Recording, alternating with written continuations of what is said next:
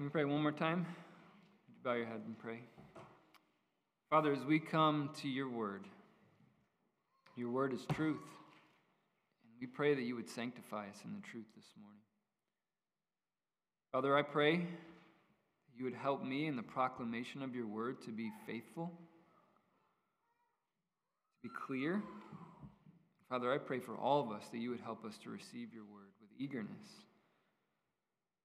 as it is your word, Father. Amen. It's good to be back with you this morning. Uh, it's nice to kind of have a regular habit of coming back here and filling the pulpit, so it's good to be with you. If I haven't met you yet, my name is Bill. Uh, I serve as an elder over at Delray Baptist Church, so it's just good to be able to come in and fill pulpit every once in a while. If you have your Bibles, would you turn to Mark chapter 14? Mark 14, and we're going to be in verses 32 to 42. As you're turning there, one thing that all of us in this room, I can say confidently, have in common is we know what it's like to be a child. Because you are in this room, I know that you at one point were a child or currently are a child. And one thing all children have in common is that there are things that they need help with. Because whether they are limited in strength, limited in ability, there is a need to look outside of themselves for help and ask for help. Infants, before they can speak uh, intelligible words, they cry when they're hungry because they have a need and they have to ask for help because they can't feed themselves. I have two children, six and eight years old. There is not a day that goes by in my house where you do not hear, Mommy, I need help. Fill in the blank. Daddy, I need you to help me with fill in the blank. They might not be able to reach something because they're not tall enough. They need help getting it. For a long time, my son couldn't tie his shoes every morning. Can you help me tie my shoes? Because they know their neediness, it drives them to ask. You realize that doesn't stop when we become adults. There are things in our lives all the time where we just can't do ourselves. We need help. Something breaks in the house that you don't have the skills to fix. What do you do? You call a contractor because you need help. You have something really heavy that you can't lift on your own. What do you do? You call a friend. Can you help me lift this? Recognizing our neediness is directly connected with our asking for help. That's just not true in our, our natural lives, that's also true of us spiritually. We have an infinite amount of things that we are not able to do in the flesh. We must recognize that. And when, when we do know that we are needy people spiritually, that should drive us to do one thing pray. This morning, as I was thinking of a text to, to preach on this morning, I thought of a million different examples in scriptures of people that are a wonderful example of praying praying people all throughout the Old Testament and New Testament. We can see wonderful examples of men and women of prayer throughout church history. But there is one that is unrivaled in their prayer life, and that's the Lord Jesus himself. So, would you look with me in the Gospel of Mark, chapter 14, beginning in verse 32? and the text reads this And they went to a place called Gethsemane. And he said to his disciples, Sit here while I pray. And he took with him Peter and James and John and began to be greatly distressed and troubled. And he said to them, My soul is very sorrowful, even to death. Remain here and watch. And going a little further, he fell on the ground and prayed that if it were possible, the hour might pass from him. And he said, Abba, Father, all things are possible for you. Remove this cup from me. Yet not what I will, but what you will. And he came and found them sleeping, and he said to Peter, Simon, are you asleep? Could you not watch one hour? Watch and pray that you may not enter into temptation. The spirit indeed is willing, but the flesh is weak. And again he went away and prayed, saying the same words. And again he came and found them sleeping, for their eyes were heavy, and they did not know what to answer him. And he came the third time and said to them, Are you still sleeping and taking your rest? It is enough. The hour has come. The Son of Man is betrayed into the hand of sinners. Rise, let us be going. See, my betrayer is at hand. The main point of our sermon today is going to be this Your prayer life is inseparably tied to recognizing your neediness. Your prayer life, my prayer life, our prayer lives are inseparably tied to seeing our neediness. And just by way of kind of a roadmap of where we're going to be going this morning, first we're going to see in verses 32 through 34 that we must recognize our neediness. The first step, recognizing that we're needy people. Secondly, we're going to see that we must respond to our neediness respond to our neediness in verse 35 to 41. And then lastly, we're going to see that how we respond bears fruits. There, there's going to be results to our response in verse 41 and 42. By way of context, though, it's really important. We're kind of parachuting into the middle of a book, in middle of a chapter. What's been going on? Jesus, in the beginning of chapter 14, institutes the Lord's Supper. It's Passover. He knows it's the day before his death, and he has this Last Supper with his disciples where he breaks bread and he passes around wine and he says, In just a few hours, this will be my body. It will be torn, it will be broken for you. And my blood, like this wine, will be spilled out on your behalf. He tells them, Do this in remembrance of me. It's also in this chapter that he, he looks to one of his disciples and says, You're going to betray me. And Judas leaves and he is on his way to betray Jesus. But right before the text we come to, he addresses the remaining disciples. And he says to them, This very night, one of you will deny me. And Peter, being Peter, in a sense, points the finger at the rest of the ten who are there and says, They may deny you, but I will die for you. And Jesus tells him, Before the rooster crows twice this night, you will deny me three times, Peter. They go across the Kidron Valley and they come in verse 32 to a place called Gethsemane. Now, one other thing by way of context that's very important that we, we state in the, the beginning here is who Jesus is. Jesus, according to Scripture, is God, the second person. Eternal, has no beginning, will have no end. He is the one who has created all things that we see, fully God. Yet Jesus comes to earth, takes on flesh, steps into the very world he has made, taking on a human nature fully God and fully man. And in his humanity, Jesus has needs. He hungers, he needs food. He thirsts, he needs water. There's times Jesus grows weary, he needs rest and sleep as being fully man. And in this text, we're going to see something else. Jesus has need for prayer. Verse 32 through 34, we're going to see that our first point recognize your neediness. Now, one other thing we're kind of going to do in each point is we're going to look here's Jesus, here's his disciples, and then we'll apply it to ourselves. There's, there's two groups of people in this text there's Jesus, and then there's his disciples. And they're doing two drastically different things. Verse 32 through 34 we're going to see that both Jesus and his disciples have need. Verse 32 they went to a place called Gethsemane. This word simply means an oil press. As we kind of piece together the other gospels, we find that this is a garden, uh, uh, an orchard where there are olives that grow.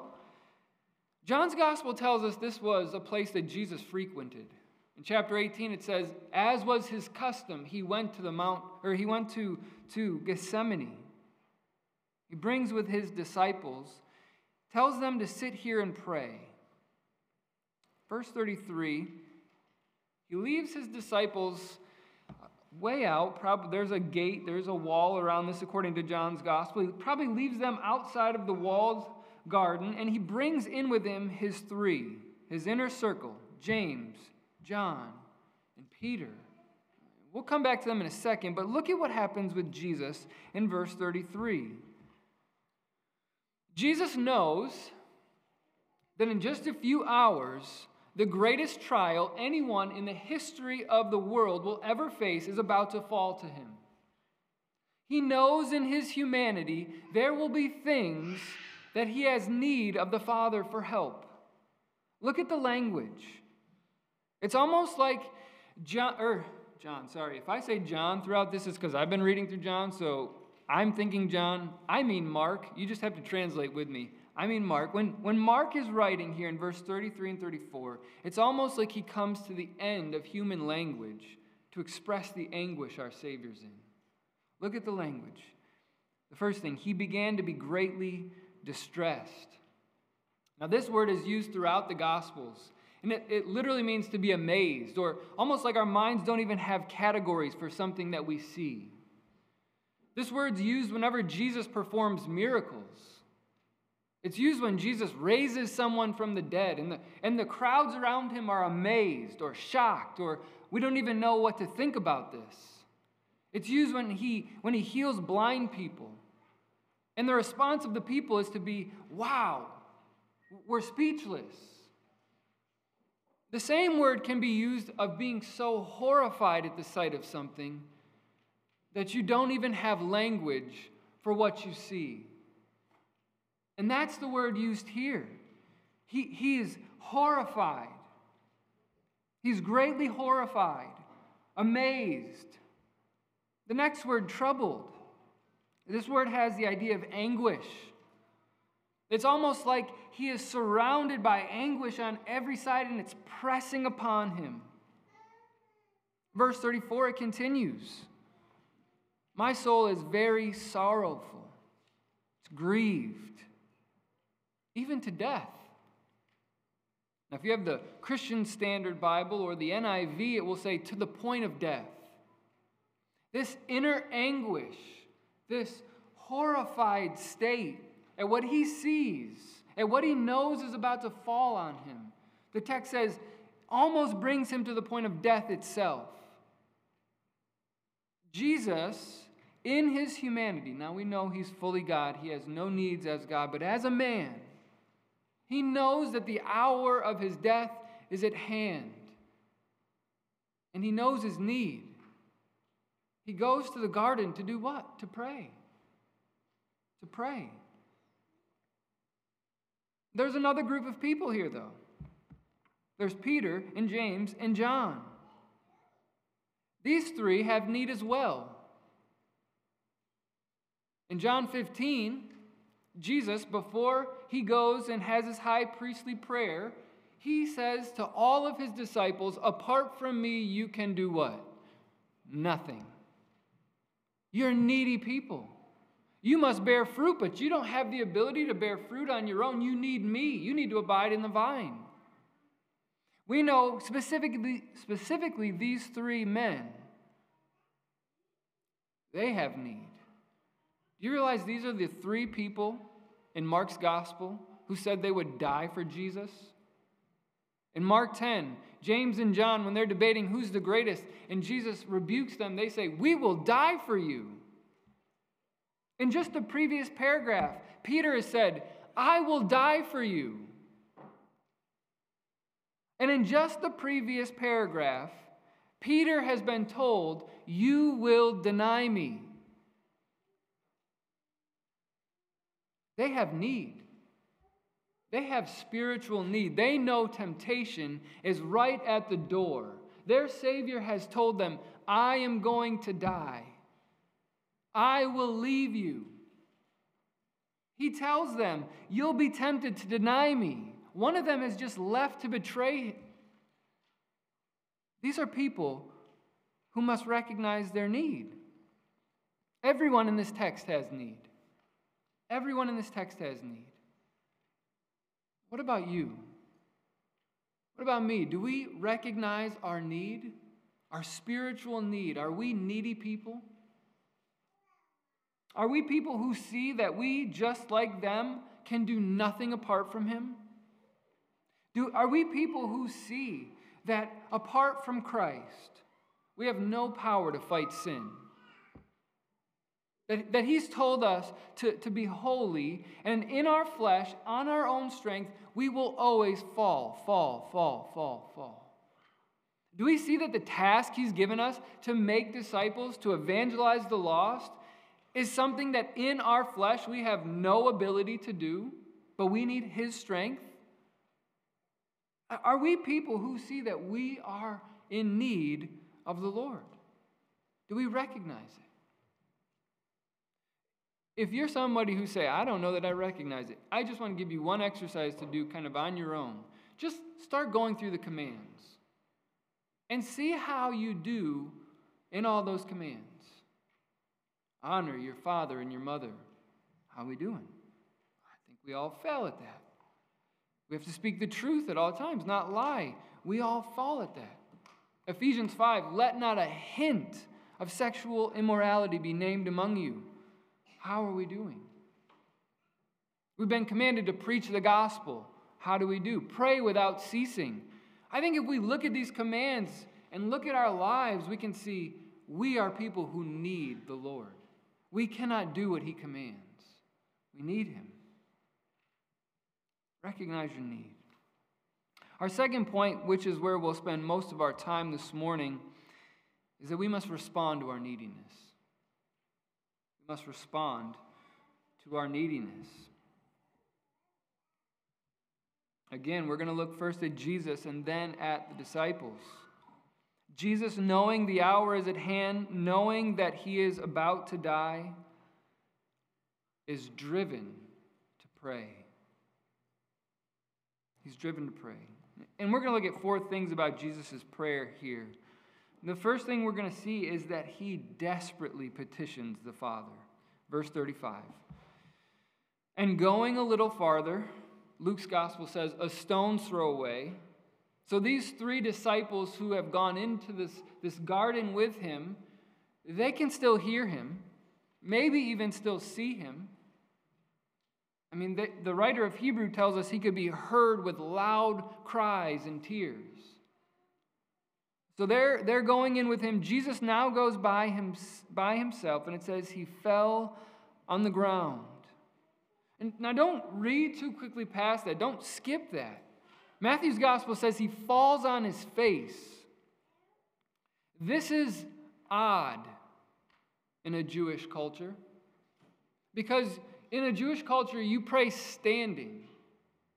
The posture of prayer is one of standing and, and speaking to the Lord, praising the Lord. To fall to the ground is a sign of desperation, a sign of urgency. Our Savior knows in just a few hours he will die and he falls to the ground. This is not some rote, memorized, repeated, empty words he's going to be throwing up to the Father. Here there is urgent, desperate pleading and crying. He prays desperately. And look at his petition. Here's what he says in verse 35 falls to the ground and he prayed that if it were possible, the hour might pass from him. And then he prays in verse 36 remove the cup. Jesus is not asking to not be the Redeemer. What he's doing in his humanity is knowing what will fall to him. He says, if there's any other way, let it be. Jesus, in his humanity, is wrestling with the Father, pleading desperately with the Father. Now, here's where we have to go back to all that anguish and why the anguish? I mean, there are people throughout church history who have gone singing to their death. Why such anguish in the Savior? And I think the answer is found in the word cup. What's in the cup? In the Old Testament, the book of Psalms, the book of Jeremiah, and the book of Isaiah, the reference to the cup has this idea of a cup filled with divine wrath. You don't have to turn there, but just listen to Isaiah 51, verse 22. Thus says your Lord, the Lord your God, who pleads the cause of his people Behold, I have taken from your hand the cup of staggering, the bowl of my wrath. You shall drink no more. This is good news for Israel who has been exiled and has been experiencing judgment from God. God's giving a word of hope saying, This cup of wrath, this bowl of wrath, you'll drink it no more. Jeremiah threatens, the Lord through him threatens a, a cup of wrath. The book of Psalms talks about a cup of wrath. Here, the Son knows. In just a few hours, he's not just going to physically die. In just a few hours, he knows that this this holy being, he himself being holy for all eternity, never knowing sin, is about to have all the sins of his people laid upon him. His holiness shrinks back, naturally pulls back from the thought of sin being laid on him. The Son, who has eternally been in a, a relationship with the Father, the one the Father says, in whom his soul delights.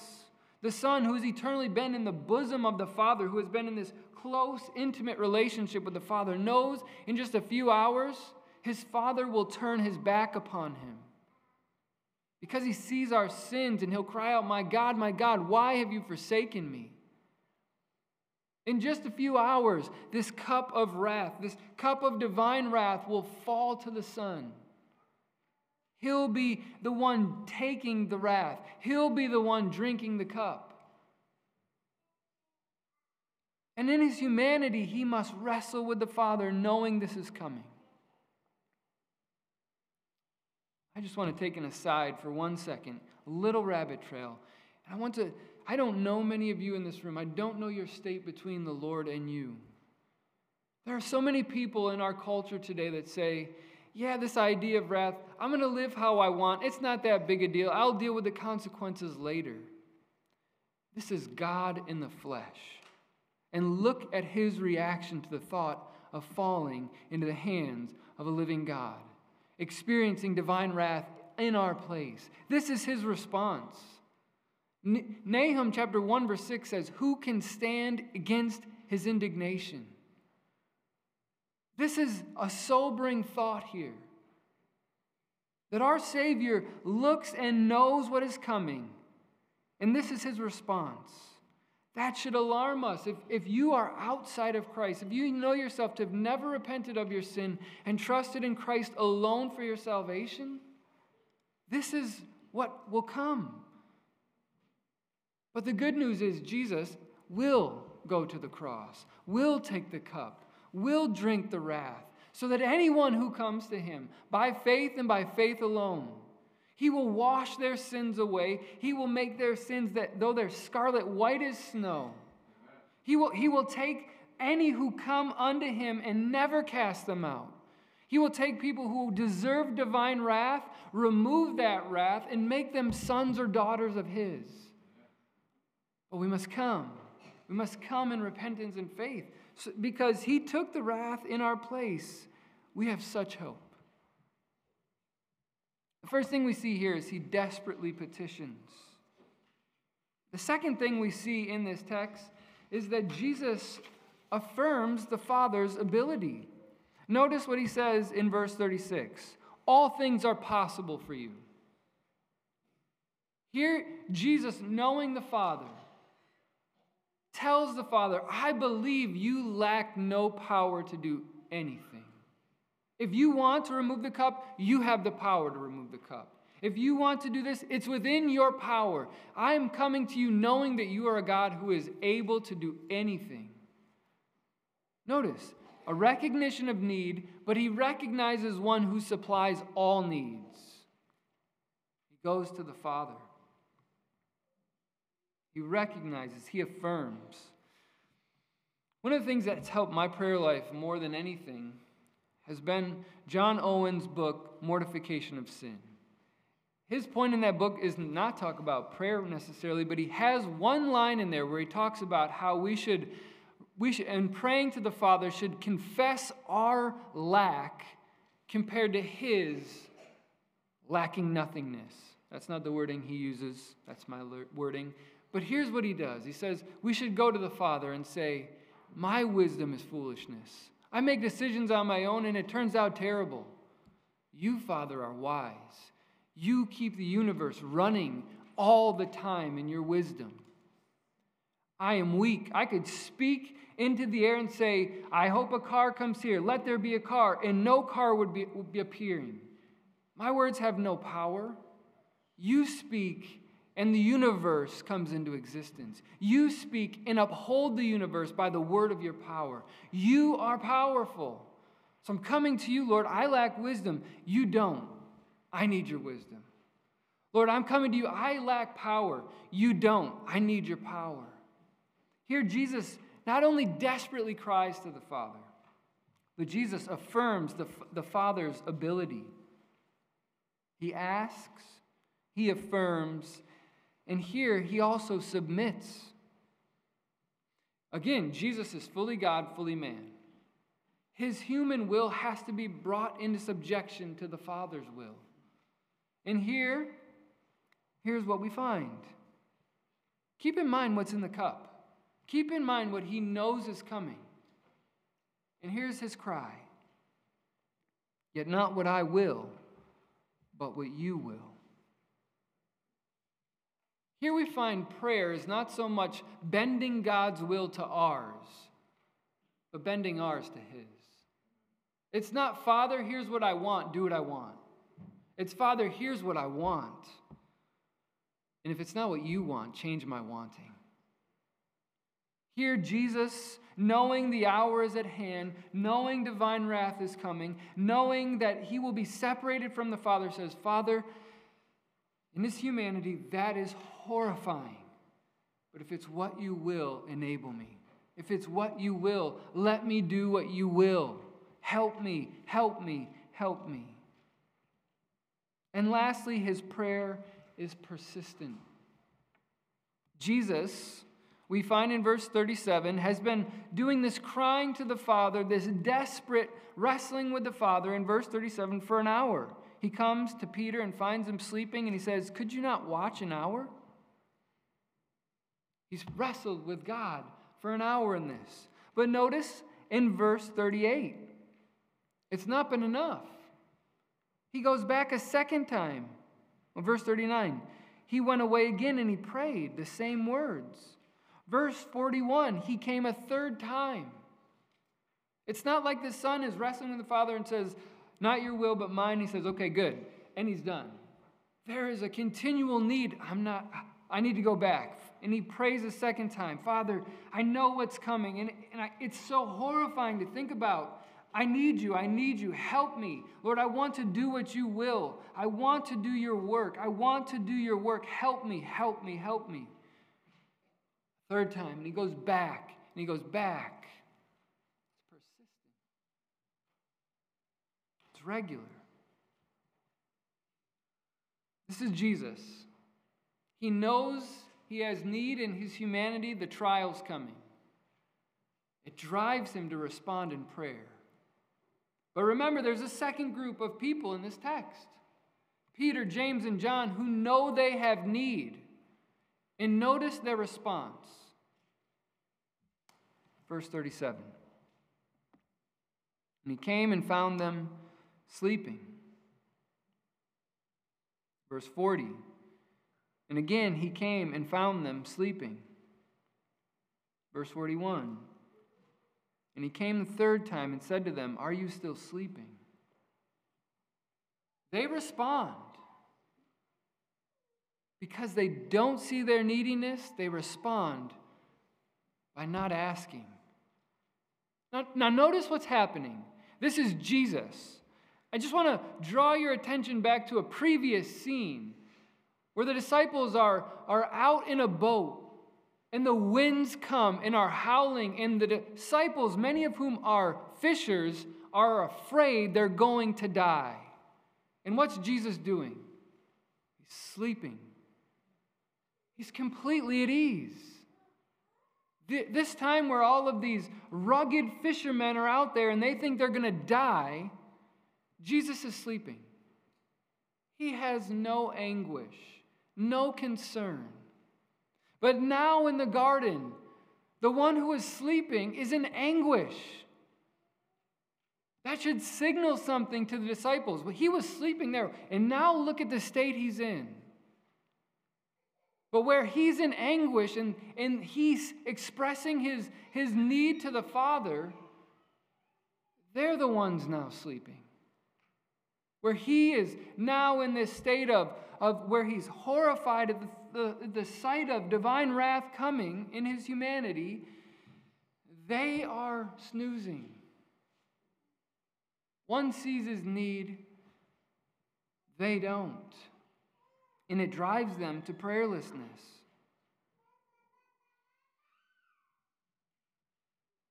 As we apply this, I want to make this very clear.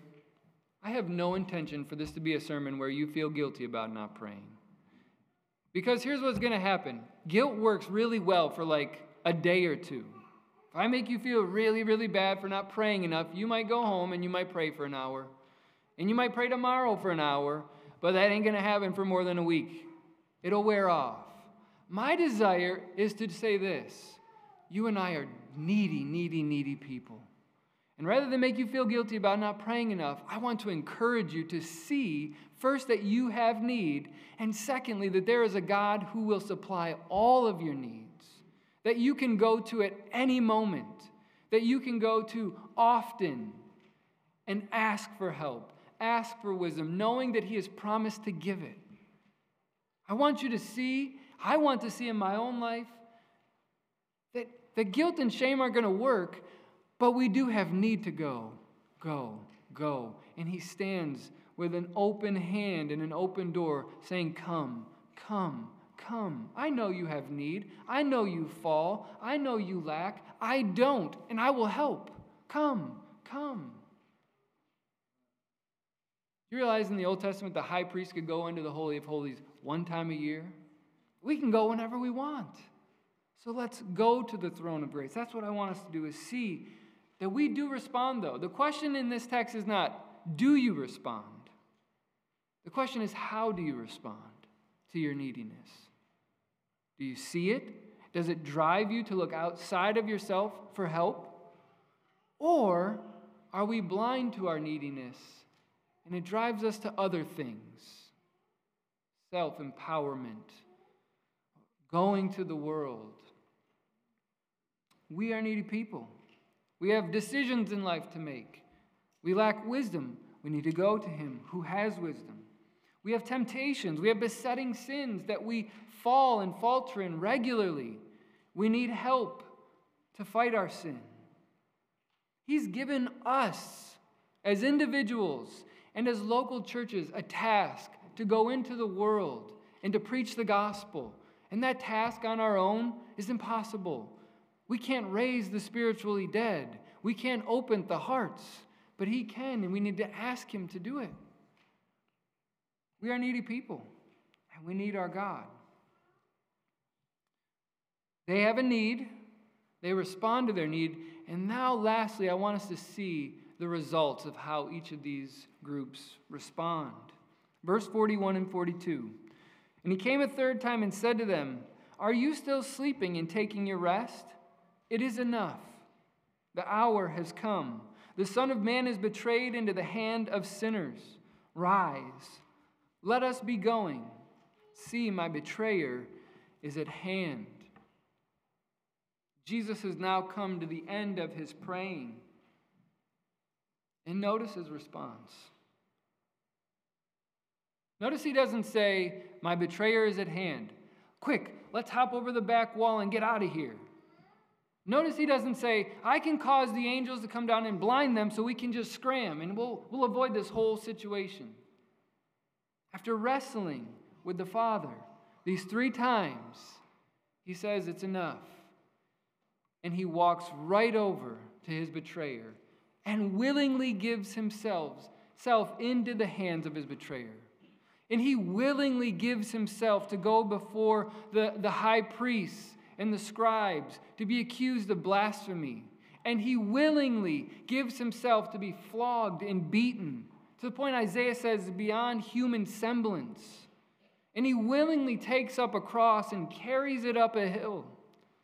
And he willingly goes to a tree and has his hands and feet pierced with nails. He willingly goes and is hung on the cross and has a crown of thorns piercing his brow and is willingly mocked, willingly spit upon, willingly stripped naked and shamed. But before you get to Golgotha, there's Gethsemane. Before you have a willing, dying, bleeding Redeemer, you have him praying. The fruit of his desperate wrestling and praying is our salvation. His bleeding, his dying, his rising in his humanity are preceded by his praying. Think about Peter.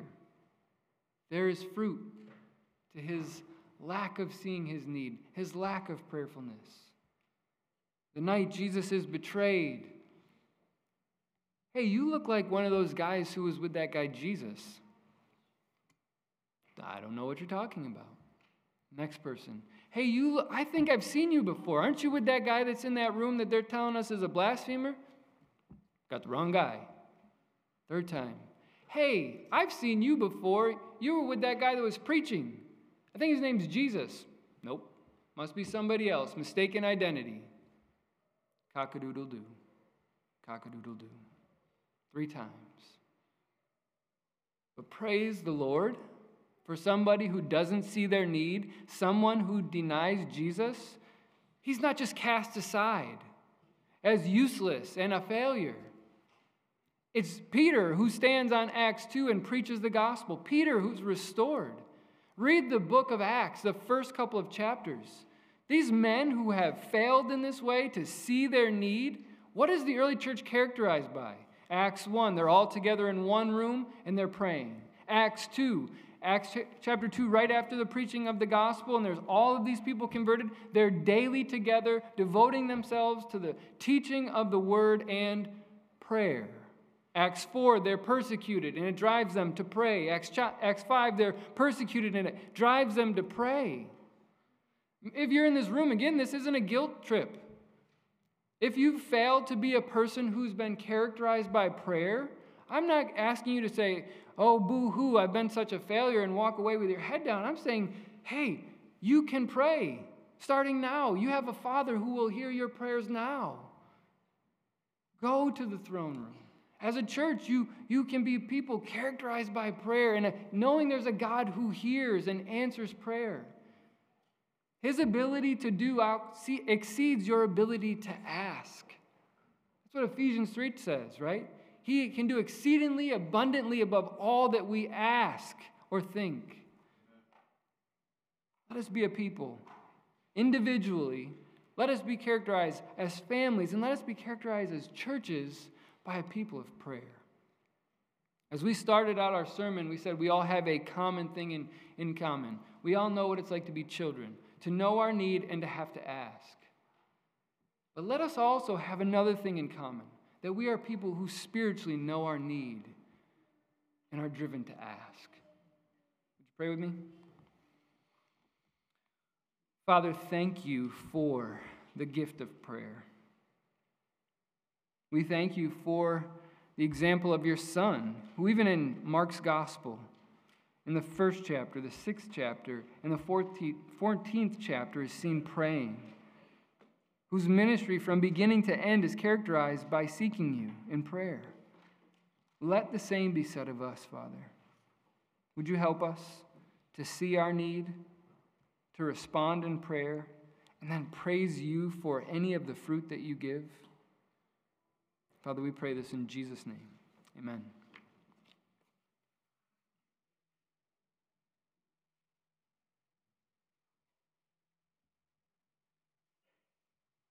Let us now respond in faith for what we heard from God's word. If you're able, please stand for the singing of our next hymn. Before the throne of God above, followed by an a cappella version of the doxology.